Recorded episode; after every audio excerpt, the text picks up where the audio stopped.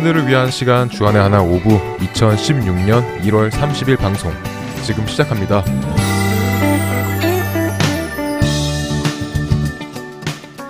애청자 여러분 안녕하세요. 진행의 박윤규입니다. 안녕하세요. 정다은입니다. 지난 한 주도 하나님께로 갈 수 있는 길은 오직 예수 그리스도임을 믿는 여러분 되셨으리라 믿습니다. 2016년의 첫 달의 마지막 방송입니다. 다은 자매 2016년의 첫달 1월 잘 보냈어요? So far so good? 네, 저는 잘 보내고 있습니다. 새학기 적응도 잘 하고 있고요. So far so good입니다. 윤규 형제는요? 저도 잘 보내고 있습니다.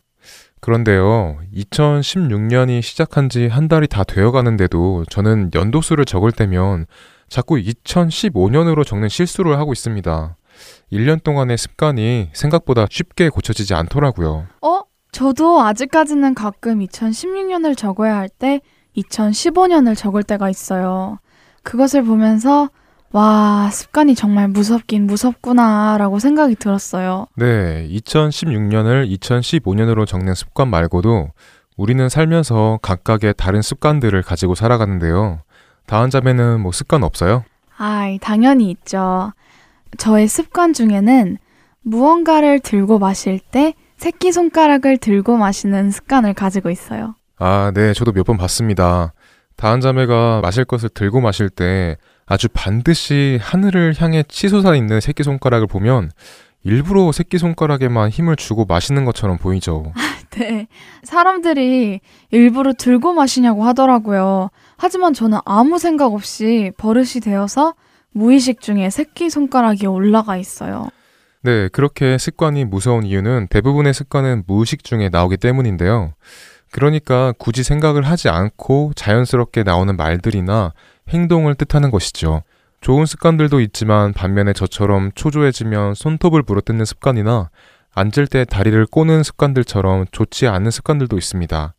첫 찬양 듣고 오겠습니다.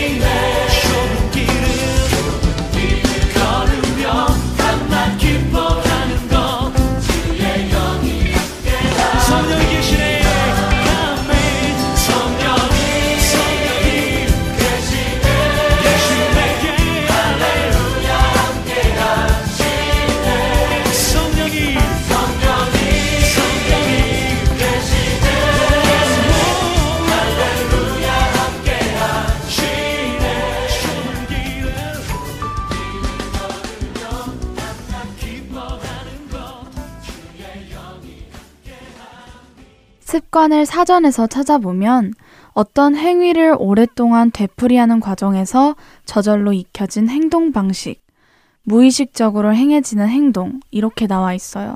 네, 습관은 우리가 생각하는 것보다 우리의 삶에 더 큰 영향을 끼치는 것 같습니다.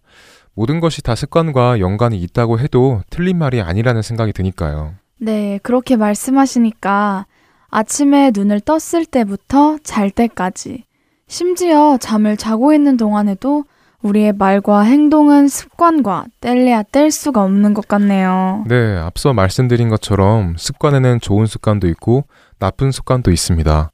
좋은 습관은 분명히 우리 자신을 발전시켜 주지만 나쁜 습관은 그렇지 못하고 오히려 우리 자신을 망가뜨릴 수 있는데요. 맞아요. 그런데요. 좋은 습관을 들이기는 정말 힘이 드는데 나쁜 습관을 들이기는 왜 이렇게 쉬운지 모르겠어요. 거기에다가 나쁜 습관을 고쳐야 할 때면 다시 태어나지 않는 이상 못 고치겠다. 라고 할 만큼 힘든 것들도 많아요. 네, 그렇죠. 나쁜 습관을 고쳐야 하는 것은 결코 만만치 않습니다. 이렇게 우리 삶의 모든 것이 습관으로부터 시작되고 연관이 되어 있다면 우리는 내가 어떤 습관들을 가지고 있는지 또 그 습관들이 성경적인 것들인지 분명히 생각해 보아야 할 텐데요. 그렇겠죠. 우리는 그리스도인들이니까 나의 삶에 영향을 주는 것들이라면 성경적으로 분명히 생각해 보고 분별해서 버릴 것은 버리고 채울 것은 채워야겠죠. 네, 그래서 저도 2016년을 자꾸 2015년으로 쓰는 저의 습관을 보고 제가 가지고 있는 습관들을 조금 더 성경적으로, 영적으로 돌아보는 시간을 가져보았습니다. 어, 돌아보니까 어때요? 어, 돌아보니까요. 아직도 세상에 속해 있을 때 들여졌던 습관들이 많이 남아있더라고요. 나름 많이 고쳐지고 달라지고 있다고 생각했는데 말이죠. 음, 어떤 습관들이 남아있는데요? 어, 부끄럽지만 급한 상황에서 나쁜 말이 무의식적에 나오는 것, 세상 음악을 들었을 때 나도 모르게 흥이 돋거나 그 음악에 빠져드는 것, 내 뜻대로 되지 않으면 우울해지는 것, 말씀 묵상과 기도하는 것을 자꾸 미루는 것 등등 많아요. 어, 저도 제가 원하는 무언가를 다른 사람이 가지고 있으면 그것을 가지고 싶어 하는 욕심이 생기거나 무슨 말을 들었을 때 성경 말씀보다 세상의 음악의 가사나 세상의 문화가 먼저 생각나는 것. 또 무의식 중에 남을 판단하거나 속으로 그 사람을 판단할 때가 있는 것 같아요. 네, 다한 자매가 조금 전에 나쁜 습관들을 다시 태어나지 않는 이상 못 고치겠다라고 할 만큼 고치기 힘든 습관들이 있다고 했잖아요. 네, 그랬죠? 어, 다한 자매가 그 정도로 힘들다는 것을 그렇게 표현하였는데 사실 아직 남아있는 세상적인 습관들을 생각해 보면서 어떻게 하면 이 세상적인 습관들을 버릴 수 있을까 곰곰이 생각해 봤는데요. 정답을 찾은 것 같습니다. 정답을 찾으셨다고요? 정답이 뭐예요? 정답은요, 다시 태어나는 것입니다. 네?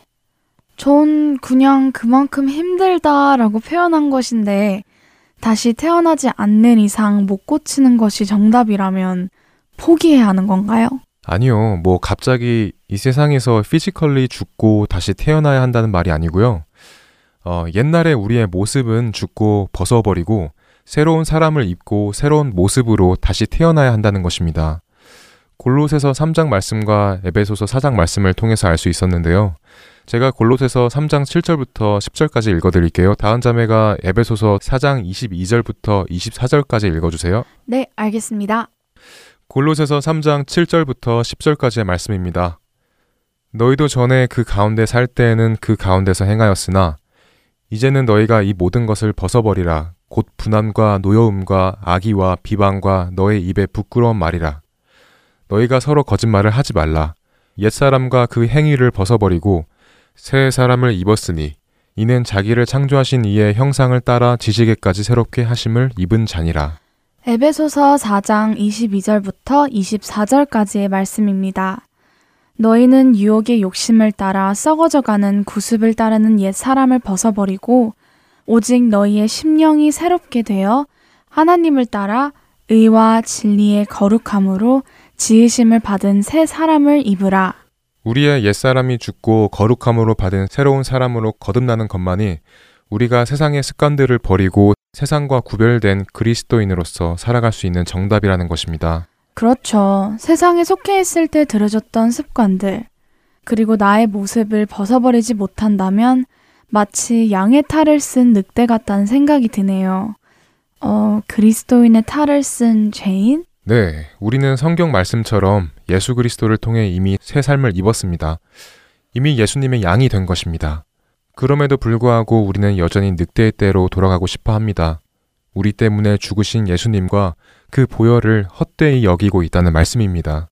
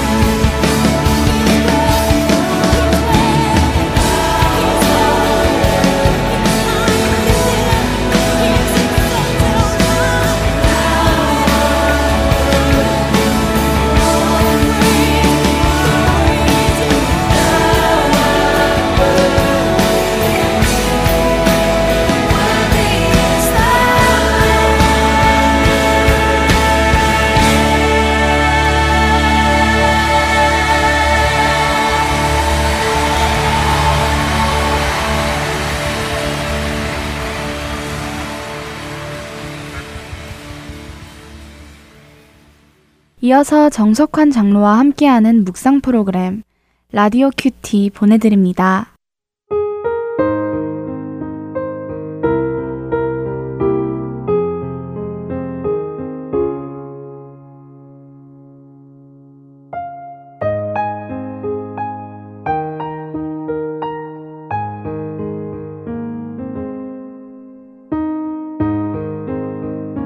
지혜롭게 여기지 말지어다 여호와를 경외하며 악을 떠날지어다 이것이 내 몸에 양약이 되어 내 골수를 윤택하게 하리라 잠언 3장 7절로 8절의 말씀입니다.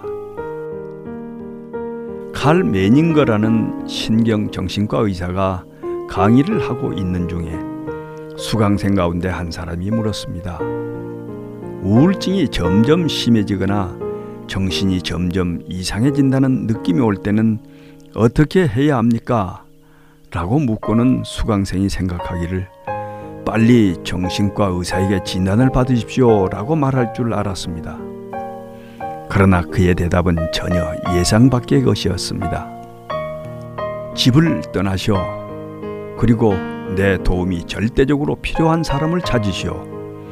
그를 돕기 위해서 무엇인가 하시오. 라고 대답했습니다.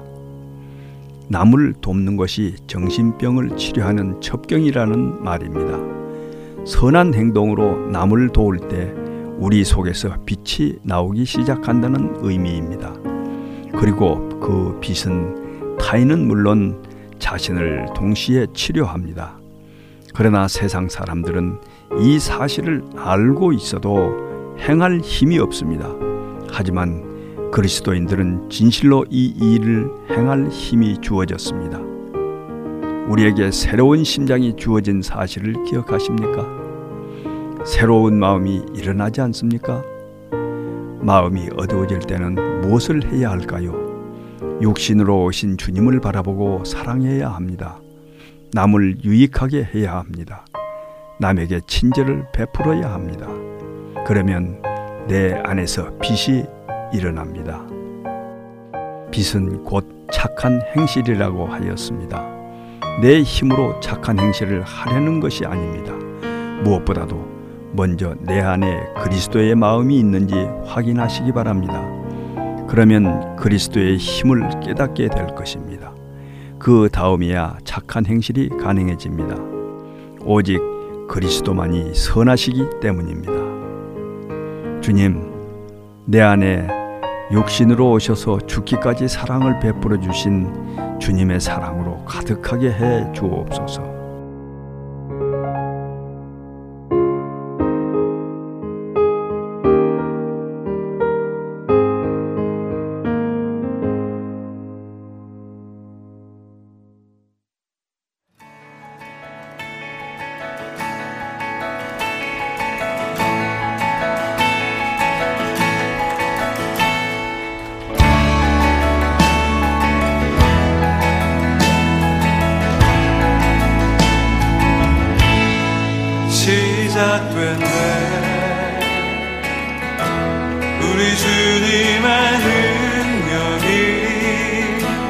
나의 삶을 다스리고 새롭게 하네. 자유하네. 죄와 사망으로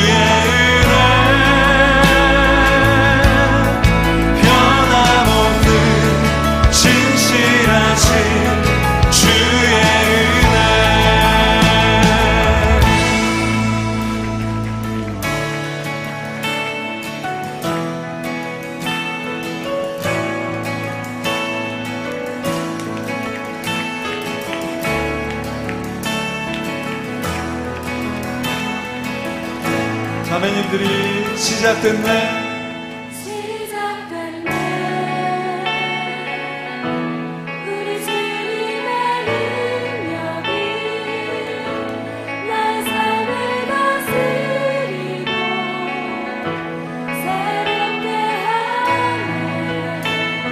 형제님들이 자유 안에 자유 안에 죄와 사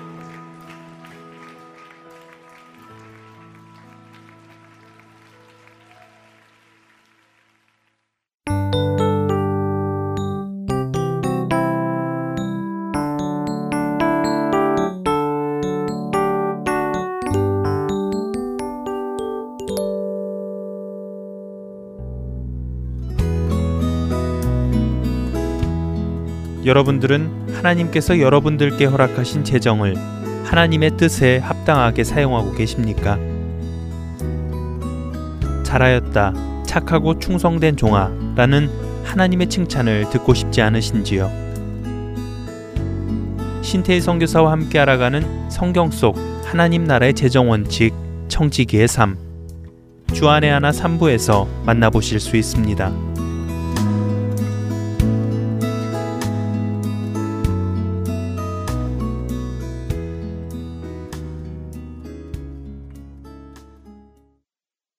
이어서 찬양의 원어적 의미와 성경적인 찬양이 무엇인지 그 본질을 함께 생각해 보는 프로그램 성경적 찬양으로 이어집니다.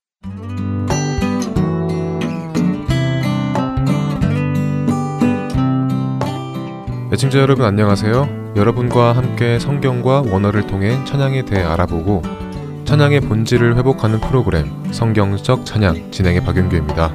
여러분 안녕하세요. 강승규입니다. 성경적 찬양 지난 시간에는 거룩함에 대해 나누면서 우리 그리스도인들이 세상을 쫓거나 흉내내어서는 안 된다는 것을 생각해 보았습니다. 지난 한 주간 생각해 보니까요. 정말 이 시대 교회 문화 안에 있는 대부분의 문화 코드가 교회에서 자체 생성된 것이 아니라 세상에서 본따 들여온 것이 대부분이더라고요. 네, 예배의 방식마저도 세상에 멋진 쇼를 한편 본따서 만든 것처럼 되는 경우도 있고요. 또 무대를 만드는 것이나 무대 조명, 악기 세팅 이런 모습들이 모두 세상에 정말 잘 나가는 가수들의 모습을 따다가 만든 것이 많습니다. 참 아쉽지요. 마치 우리도 그런 것 있다. 우리도 그렇게 한번 즐겨보자. 이러는 것 같아서요. 마음이 참 무겁습니다. 우리가 정말 주님을 사랑한다면 주님께서 기뻐하시지 않는 일들을 내려놓을 수 있게 되기를 바랍니다. 네. 물론 그동안 오랫동안 해왔기에 갑자기 모두 접기는 쉽지 않겠지만 그래도 하나님의 말씀이 그것이 아니다라고 하신다면 접을 수 있기 바랍니다. 네, 그렇게 되기 바랍니다. 자, 성경적 찬양 이제 다섯 번째 시간인데요. 지난 네 번에 걸쳐서요. 찬양에 대한 가장 기본적인 요소들을 나누어 보았다고 생각이 됩니다. 그래서 오늘부터는 그 기본 요소들을 생각하면서 조금 더 실제적인 이 시대 찬양 문화에 접근을 해보기를 원하는데요. 지난 시간들 동안 나누었던 찬양에 대한 기본 요소들을 다시 한번 복습해 볼까요? 네, 먼저 찬양은 기독교 음악이 아니다라는 것과 찬양은 하나님을 자랑하고 기뻐하고 뽐내는 것이다 하는 찬양의 정의에 대해 먼저 나누어 보았고요. 네. 그 찬양은 나의 경험 속에서 나오는 영혼의 고백이어야 한다라는 것을 나누었지요. 그렇습니다. 그리고 음악으로서 찬양을 생각할 때 찬송과 복음 성가를 구분하는 기준은 음악적인 형식이나 찬송가 책에 들어있고 아니고가 아니라 가사가 기준이다 하는 말씀을 드렸지요.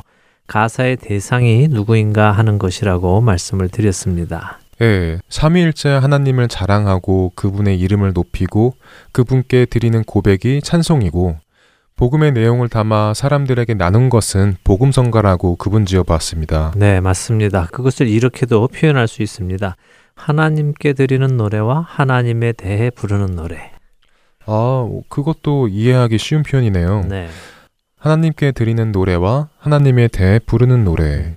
그래서 찬양은 하나님께 드리는 노래이기 때문에 하나님께서 받기 원하시고 또 하나님께서 받으시기에 합당한 노래가 되어야 한다는 말씀도 나누었습니다. 맞습니다. 하나님께 드린다고 하면서도 내가 원하는 것만을 추구한다면 그것은 본질을 잃어버리는 것입니다. 참된 찬양은 하나님이 원하신다면 내가 원치 않아도 드릴 수 있어야 하는 것이겠죠. 네, 그렇죠. 예, 자, 이제 몇 개의 찬양 가사를 우리가 보면서요, 이 곡이 찬송인지 혹은 복음성가인지도 생각을 해 보고요. 또 그 가사가 성경적인지 아닌지도 생각을 해 보기 원합니다. 어, 그런데요, 가사를 생각하기 전에 먼저 드릴 말씀이 있습니다. 그것은 지금부터 제가 예로 드는 찬양이 그 곡이 잘못되었다고 비판하기 위함이 목적이 아니라는 말씀을 먼저 드리고 싶습니다. 어, 혹시라도 야, 그 곡이 나쁜 곡이래 이런 오해를 하시지 않기를 바랍니다. 어, 제가 드리고 싶은 말씀은 우리가 하나님께 드릴 찬양을 선곡할 때 충분히 검토를 해야 한다는 말씀을 드리는 것입니다. 구약에서 하나님께 제사를 지낼 때요, 아무 양이나 가져와서 드리지 않았습니다. 흠 없는 양을 드렸습니다. 제사장들이 하나님께 드릴 양을 반드시 검사를 했었죠.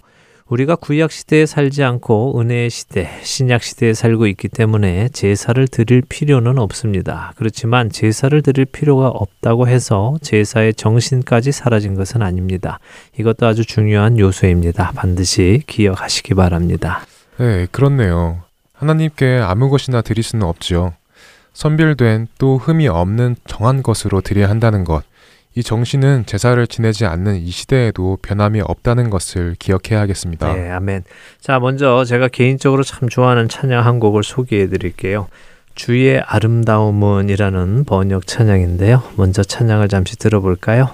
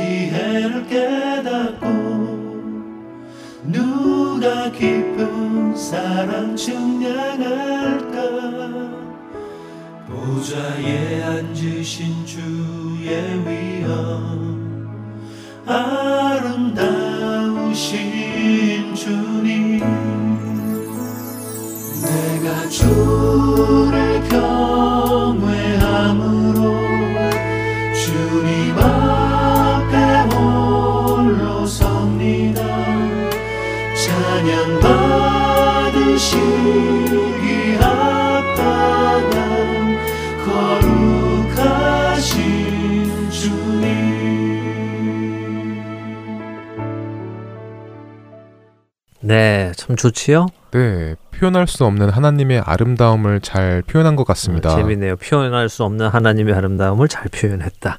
그렇습니다. 이 가사를 보면요. 주의 아름다움은 말로 다 형언할 수 없고 주님의 그 놀라우심은 다 표현할 수가 없네. 누가 그 지혜를 깨닫고 누가 깊은 사랑 측량할까?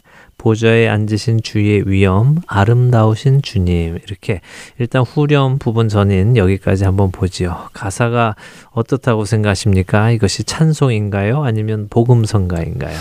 어, 그렇게 물어보시니까요. 막상 대답하기가 쉽지 않습니다.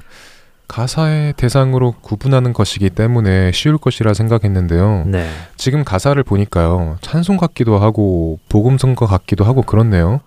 주님께 노래하는 것인지 주님에 대해 사람들에게 자랑하는 것인지 잘 구분이 안 됩니다. 예, 맞습니다. 잘 구분이 안 됩니다. 근데 왜 안 된다고 생각하세요? 어, 아무래도 주어나 목적어가 분명치 않아서 그런 것 같은데요. 네, 바로 그렇죠. 누가 누구에게 지금 하는 말인지 가사에 분명하게 나타나 있지가 않습니다. 어, 그렇지만 이 곡의 원곡인 영어 찬양을 들어보면요. 그 구분이 쉽게 됩니다. 원곡도 한번 들어볼까요?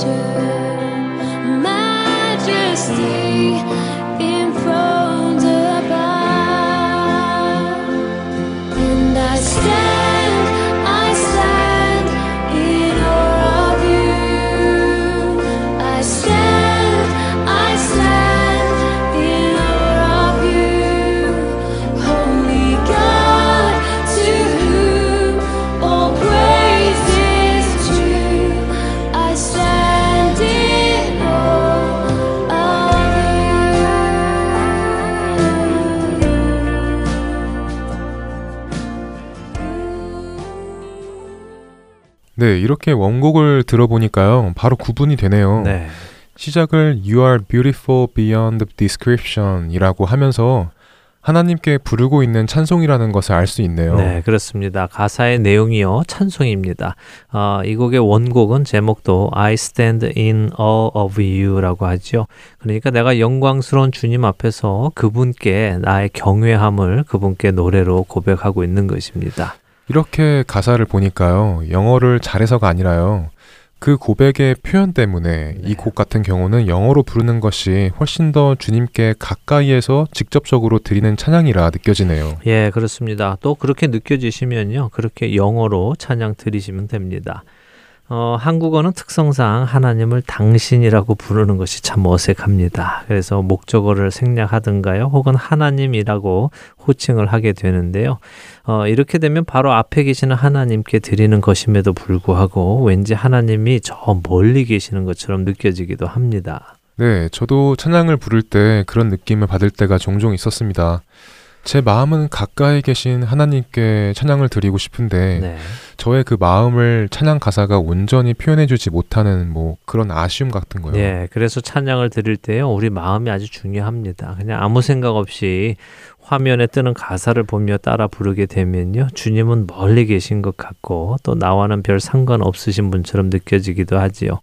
그러나 늘 말씀드리듯이 우리가 전심으로 그분을 찾으면서 찬양도 드리면요, 찬양을 드리는 동안 주님을 만나실 수 있으리라 믿습니다. 아멘. 예, 제가 좋아하는 가사 중에요. 이런 가사가 있습니다. I don't wanna talk about you like you're not in the room. I wanna look right at you. I wanna sing right to you. 어, 멋진데요? 나는 마치 주님이 이 방에 계시지 않은 것처럼 주님에 대해 말하고 싶지 않습니다. 나는 주님을 마주보고 주님께 노래하고 싶습니다. 뭐 이런 의미이군요. 네, 그렇습니다. 아, 우리가 정말 이런 마음으로 찬양을 드린다면요. 우리 안에는 많은 변화가 일어날 것입니다. 자, 이번에는 두 손 들고 찬양합니다라는 곡을 잠깐 보도록 하지요. 네, 잠깐 들어보고 올까요?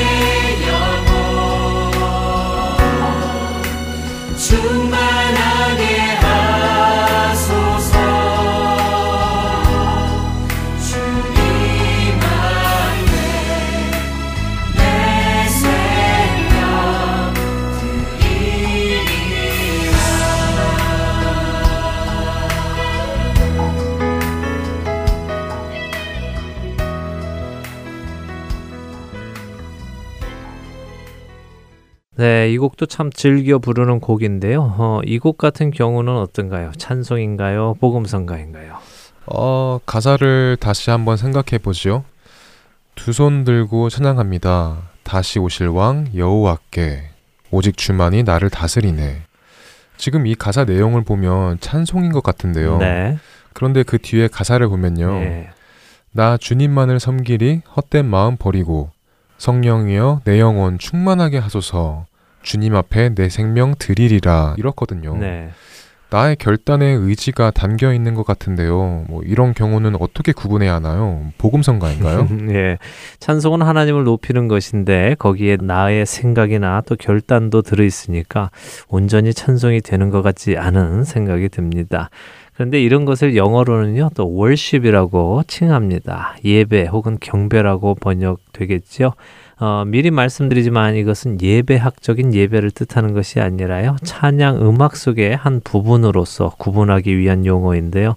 흔히 우리는 praise and worship, 경배와 찬양 이런 용어를 사용합니다. 네, 맞아요. 주보에도 보면 경배와 찬양 이런 순서가 있는 것을 봅니다. 네. 이 사이에는 어떤 차이가 있나요? 네, 그 차이를 이야기하자면 아마 몇 시간을 해도 모자랄 것 같습니다. 그리고 또 그 차이에 대해서 의견도 분분하고요. 대신 저는 단순하게 이렇게 표현을 하고 싶은데요. 찬양은 하나님을 높이는 것, 경배는 그 높으신 하나님 앞에서 내가 낮아지는 것, 이렇게요. 아, 쉽네요. 찬양은 하나님을 높이는 것, 경배는 그 높으신 하나님 앞에 내가 낮아지는 것. 네. 그러니까 자연적으로 찬양은 하나님에 대해, 경배는 그런 하나님 앞에 나의 모습이나 각오 뭐 이렇게 되겠군요. 예. 그렇다면 이 둘은 서로 뗄 수가 없겠네요. 그러니까 이런 경배와 찬양도 찬송의 한 형식에 포함이 되겠군요. 네, 그렇게 이해하시면 되겠습니다. 아, 그리고 지금 두 손 들고 찬양합니다라는 곡의 가사를 다시 한번 생각해 보기 원하는데요. 박영규 아나운서는 이미 핸즈 찬양팀에서 교육을 받았기에 이 찬양의 가사가 조금 아쉽다는 것을 아실 것입니다. 네, 그렇습니다. 뭐 그런데 그 교육을 받기 전에는 전혀 생각하지 못했었습니다. 아마 많은 청취자 여러분들도 무슨 이야기인지 잘 감이 안 잡히실 것 같아요. 네, 그래요. 우리가 찬양을 드릴 때 가사를 특별히 생각해 보지 않고 써 있는 대로 부르다 보면요. 때때로 make sense가 안 되는 노래들도 있거든요. 그래서 점검해 보아야 하는데요. 지금 이 곡 같은 경우 두 손 들고 찬양합니다 하면서 그 찬양의 대상을 설명합니다. 누가 그 찬양의 대상입니까? 다시 오실 왕이시죠? 그렇죠. 예, 다시 오실 왕이십니다. 그렇다면 다시 오실 왕은 누구실까요?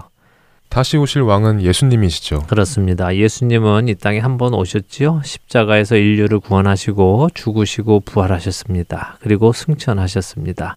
그리고 이제는 그분께서는 다시 오실 것입니다. 만왕의 왕으로 말입니다. 그렇죠. 다시 오실 왕은 예수 그리스도이시죠. 네. 그런데 왜 이 찬양은 여호와라고 했을까요? 뭐 예수님이 곧 하나님이시니까 여호와께서 다시 오실 왕이다라고 해도 틀리는 것은 아니라고 생각은 됩니다만. 네, 물론 뭐 틀린 말은 아니지요. 어, 그렇지만 조금 더 구체적으로 또 정확하게 찬양을 드려야 할 것입니다. 대충 얼버무려서 찬양하는 것은 옳지 않지요.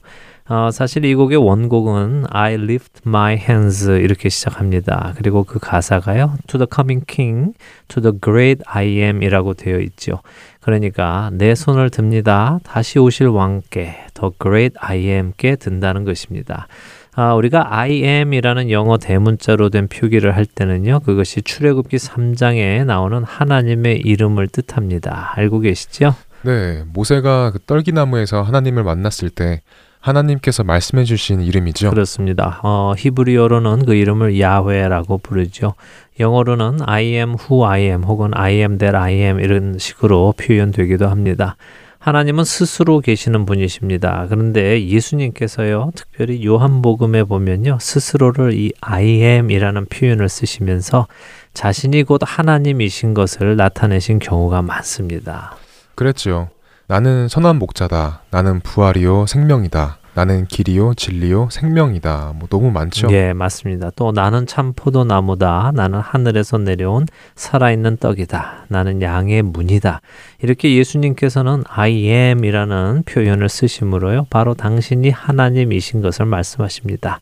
그래서 이런 예수님을 바로 The Great I Am이라고 표현을 합니다. 어, 그래서 이런 이유로 이 두 손 들고라는 찬양 같은 경우는요. 두 손 들고 찬양합니다. 다시 오실 왕 예수님께 이렇게 가사를 바꾸어 부르면 더 정확한 표현이 될 거라고 생각이 됩니다. 아주 작은 일이기도 하지만 정확하게 찬양을 해야 한다는 의미에서 이런 작은 일까지도 신경을 써야 한다는 생각이 듭니다. 네, 뭐 작은 일이라고 하면 작은 일일 수 있고요. 또 크다면 큰 일일 수도 있는데요. 가장 중요한 것은 우리가 누구를 찬양하는가, 왜 찬양하는가, 또 그 찬양이 정확한가 이런 것들을 계속해서 생각해 보아야 한다는 것입니다. 그렇지 않으면요, 자칫 감정적으로 찬양을 하다가 음악에 취하거나 멜로디에 취해서 은혜 받았다고 착각하는 위험에 빠질 수 있기 때문인데요. 다음 시간에는 이런 부분에 대해서 우리가 조금 더 생각해 볼 수 있게 바랍니다. 네, 오늘 성경적 찬양 실제 찬양의 가사들을 보며 찬송인지 복음성가인지 구분해 보았고요. 네. 이와 함께 찬양과 경배의 의미도 생각해 보았습니다. 찬양은 주님을 높이는 것, 경배는 그 높은 주님 앞에서 나를 낮추는 것. 이 정의를 생각해 보았습니다. 한 주간도 주님을 높이시고 나는 그 앞에 낮아지는 우리가 되길 바랍니다. 아멘. 네, 한 주간 찬양과 경배로 가득 채우시는 여러분들 되시기 바라며 저희는 다음 주에 뵙겠습니다. 안녕히 계세요.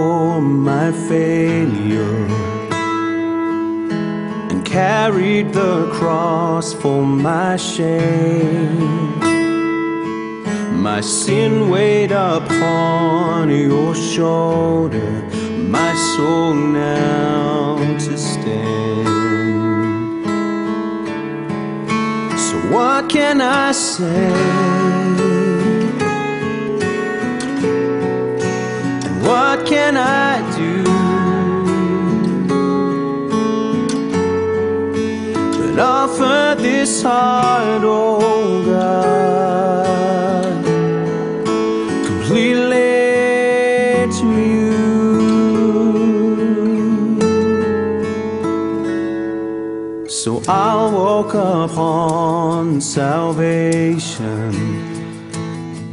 your spirit alive in me my life to declare your promise, my soul now to stand.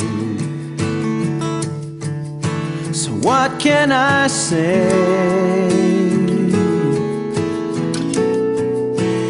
What can I do? But offer this heart, oh God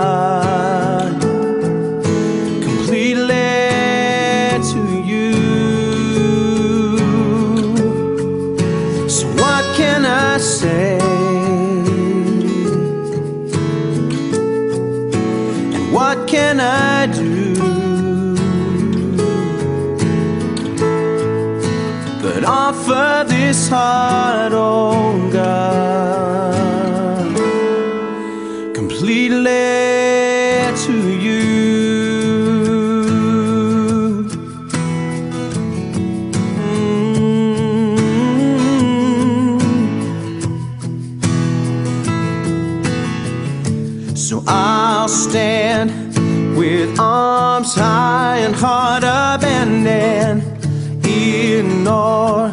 of the one who gave it all.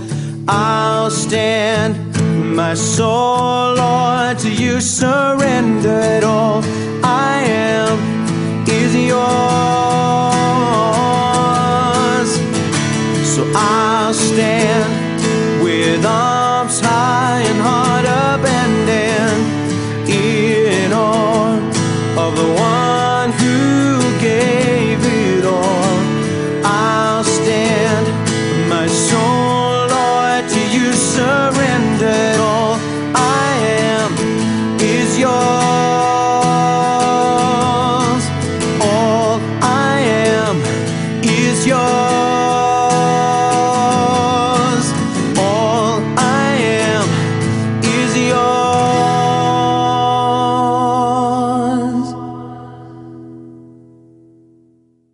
세상으로부터 들여졌던 습관들이 아직까지 무의식 중에 나오는 우리들의 모습에 대해서 나누어 보았습니다. 네, 습관이라는 것이 무의식 중에 나오는 것이라 주위에서 생각해보지 않으면 무심코 넘어갈 수밖에 없는 것 같아요. 그래서 하루를 돌아보았을 때도 기억나지 않고 또 기억나지 않으니 특별히 고쳐야겠다는 생각도 들지 않았고요. 하지만 저의 세상적인 습관들이 나의 영과 육에 얼마나 큰 영향을 미치는지 알았으니 성경 말씀처럼 지금 당장 옛 모습을 버리고 거룩한 새 모습을 입고 살아야 되겠네요. 네, 맞습니다. 정말 중요한 것은 옛사람을 버리는 것에 그치지 않고 새로운 사람을 입어야 한다는 것입니다. 즉, 옛 습관들을 버리는 것에 만족하지 않고 성경적이고 거룩한 습관들을 가지기 위하여 노력해야 합니다. 네, 옛 사람을 벗어버리고 새 사람을 입는다는 것은 분명히 쉬운 일이 아닙니다. 찢기고 부러지고 부서지는 고통을 이겨내야 합니다. 왜냐하면 죽어야 하기 때문입니다. 영적 전쟁이기 때문입니다. 네, 갈라디아서 2장 20절 말씀입니다.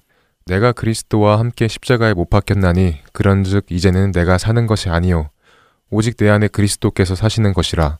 이제 내가 육체 가운데 사는 것은 나를 사랑하사 나를 위하여 자기 자신을 버리신 하나님의 아들을 믿는 믿음 안에서 사는 것이라. 우리가 무의식 중에 하는 말과 행동의 습관들이 아직 세상의 것이고 비성경적인 것이라면 내 자신을 예수 그리스도와 함께 십자가에 못 박아야 합니다. 그래서 우리는 죽고 우리 안에 오직 예수 그리스도만이 살아야 합니다. 네, 예수님께서 우리를 위해 자기 자신을 버리셨습니다. 세상에서 예수님 품으로, 그리고 사망에서 생명으로, 늑대에서 양으로 옮겨주셨습니다. 이 모든 것을 헛되이 여기면 안 되겠습니다. 우리가 청년일 때 예수님의 말씀에 청종하는 습관을 가지기를 소망합니다. 네, 청년들을 위한 방송 주안의 하나 오부 여기에서 마치겠습니다. 다음 주 이 시간에는 옛 모습을 버리고 새로운 모습으로 만나 뵙기를 소망합니다. 오늘도 예수님 오시는 그날만을 기다리며 저희는 다음 주에 다시 만나 뵙겠습니다. 애청자 여러분, 안녕히 계세요. 안녕히 계세요. 이 땅의 끝에서 주 이름 부를 때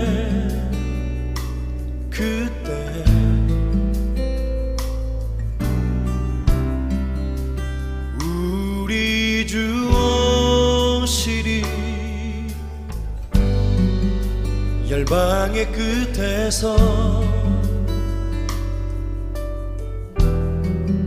주 얼굴 배울 때 그때